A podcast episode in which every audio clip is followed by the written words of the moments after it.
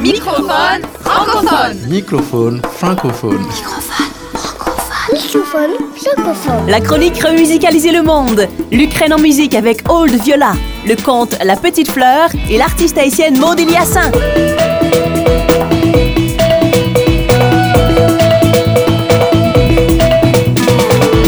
Microphone francophone. Francophone. Francophone.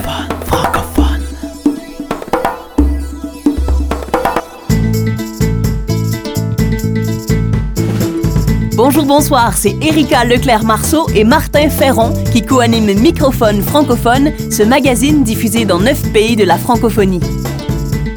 Cette semaine, à l'émission, nous avons décidé de nous inspirer des fleurs. Les fleurs colorent, embaument, égayent, donnent de la beauté, parfois même guérissent. Nous avons décidé de lancer des fleurs aux fleurs.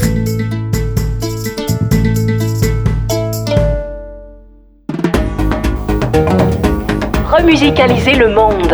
Création, sens, travail social, intendance, nature. Par Martin Ferron. Les fleurs et les plantes accompagnent la vie humaine. On les utilise pour l'ornementation, pour leurs odeurs, leurs pigments ou leurs qualités thérapeutiques par exemple. Plus que jamais, elles ont la cote. Selon l'Organisation mondiale du commerce, l'exportation des fleurs est en forte croissance. Chaque jour, des millions de fleurs produites surtout dans les Andes, en Afrique et aux Pays-Bas sont exportées vers les pays riches. Or, selon plusieurs ONG comme le CEDAL au Québec, ce marché fortement mondialisé bafoue les droits de nombreux travailleurs au Sud, à 80% des femmes.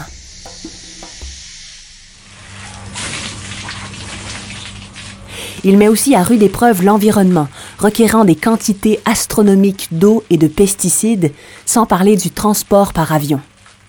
La floriculture mondialisée profite surtout aux multinationales.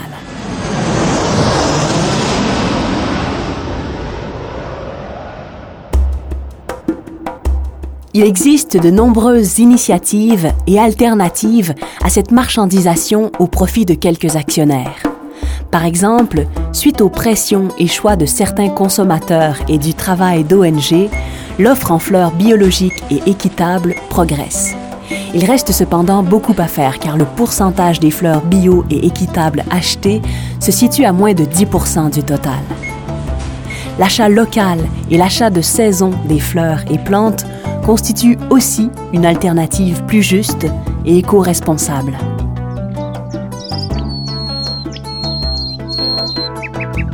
Une autre piste. En Suisse, des producteurs ont choisi de semer des fleurs sauvages dans leurs champs pour permettre l'autocueillette. Les bouquets sont payants en fonction des endroits. C'est parfois une simple table avec une boîte qui permet de laisser une contribution volontaire.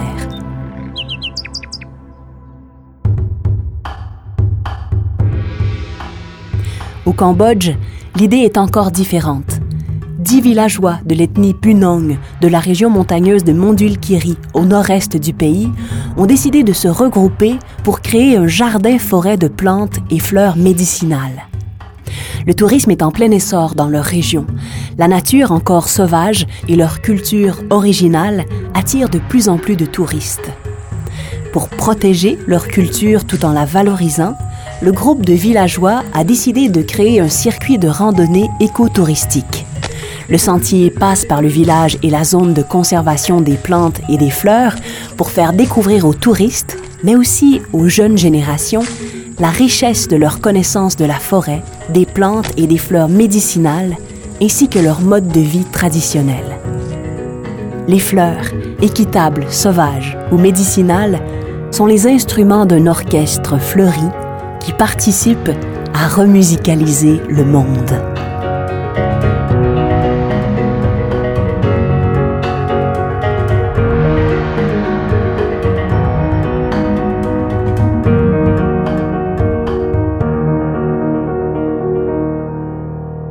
Les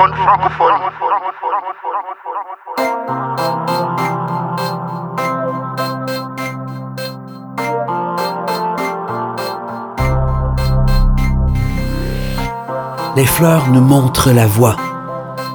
Derrière chez moi, sur un mur gris, déprimant et oppressant, des fleurs ont poussé. Un jour, en levant les yeux de mon écran, juste derrière la fenêtre, je m'attarde à contempler ces fleurs. Elles semblaient tendre les pétales vers le soleil, confiantes en cette lumière qui les nourrit. Un ami plus allumé que moi m'expliquera que les fleurs transforment la lumière en énergie et en matière organique qui à son tour nourrit la terre.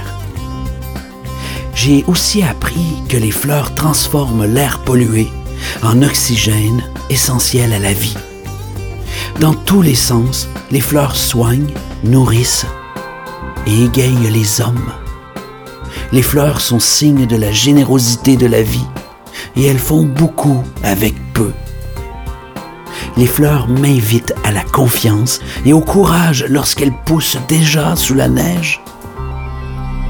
Les fleurs tendent à se regrouper et leur diversité mise ensemble, mise ensemble dans les champs et les bouquets, atteignent des sommets de beauté. Vraiment, les fleurs enseignent l'humanité.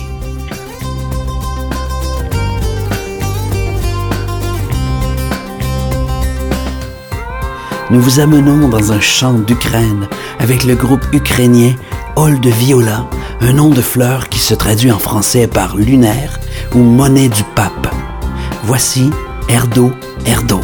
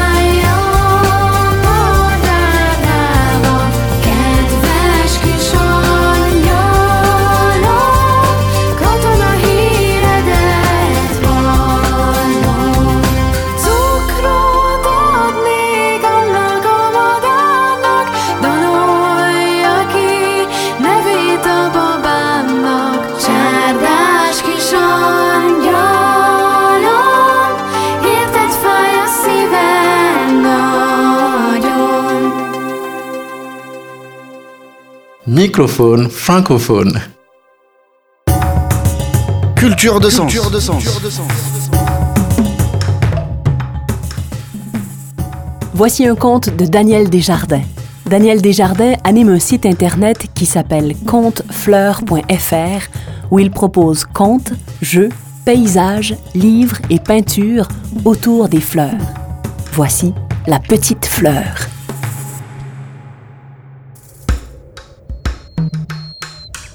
Il était une fois une petite fleur de montagne qui n'avait pas d'amis. Elle était si petite, si modeste et si pâle qu'elle n'attirait ni le regard ni la sympathie des autres végétaux. Elle vivait tête baissée. Il faut dire que souvent, chez les plantes comme chez les humains, on ne s'intéresse bien aux autres que s'ils peuvent être utiles ou s'ils ont quelque chose à offrir. Le lierre aime les arbres qui l'aident à s'élever Le gui aime la branche qui le nourrit et le rapproche des oiseaux semeurs de graines. Les fleurs aiment le vent qui disperse leur pollen et les insectes qui les fécondent.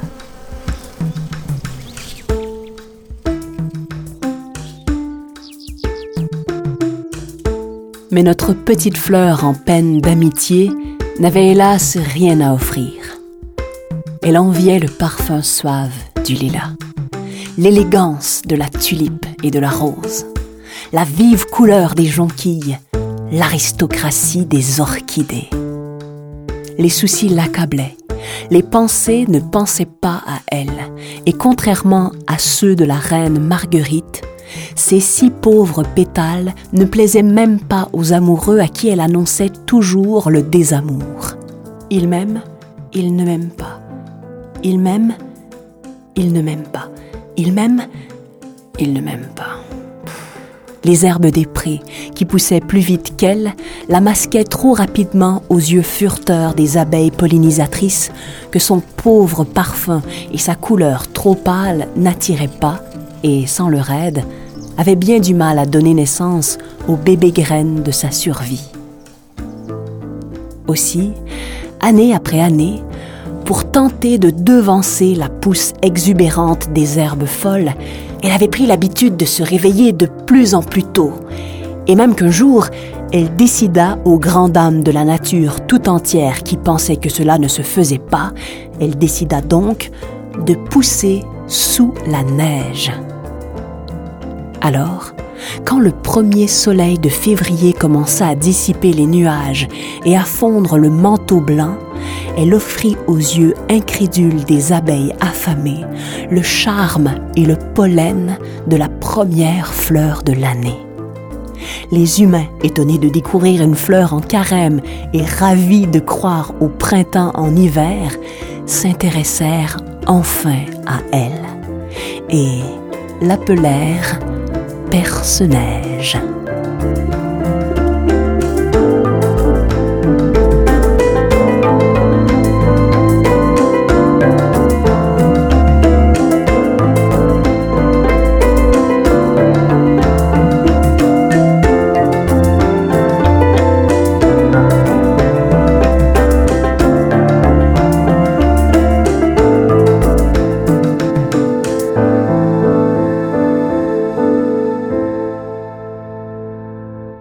Microphone francophone.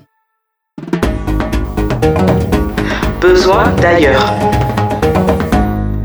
Toujours sur le thème des fleurs, en Haïti, l'artiste peintre Maude Eliassin rend hommage à Mère Nature.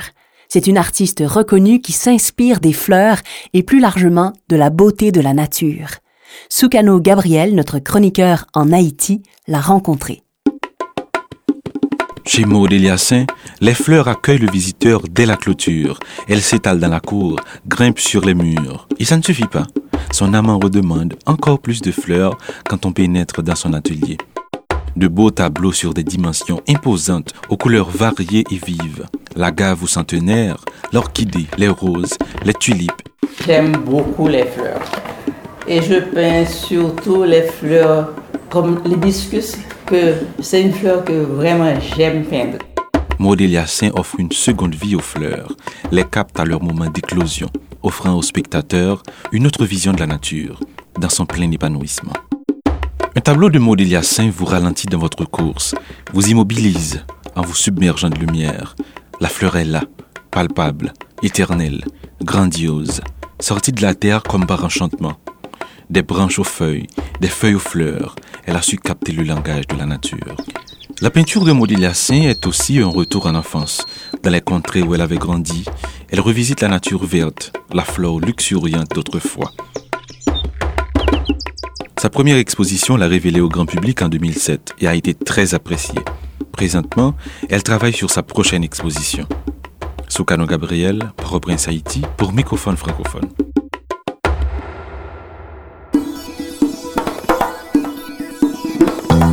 C'était Microphone francophone. Merci à la région Rhône-Alpes et à la Fondation Un Monde par tous. Microphone francophone est une création à deux têtes et quatre mains, celle de Martin Ferron à la réalisation, au texte, à la musique et à l'animation. Microphone francophone. Francophone. Microphone francophone. et Erika Leclerc-Marceau au texte et à l'animation.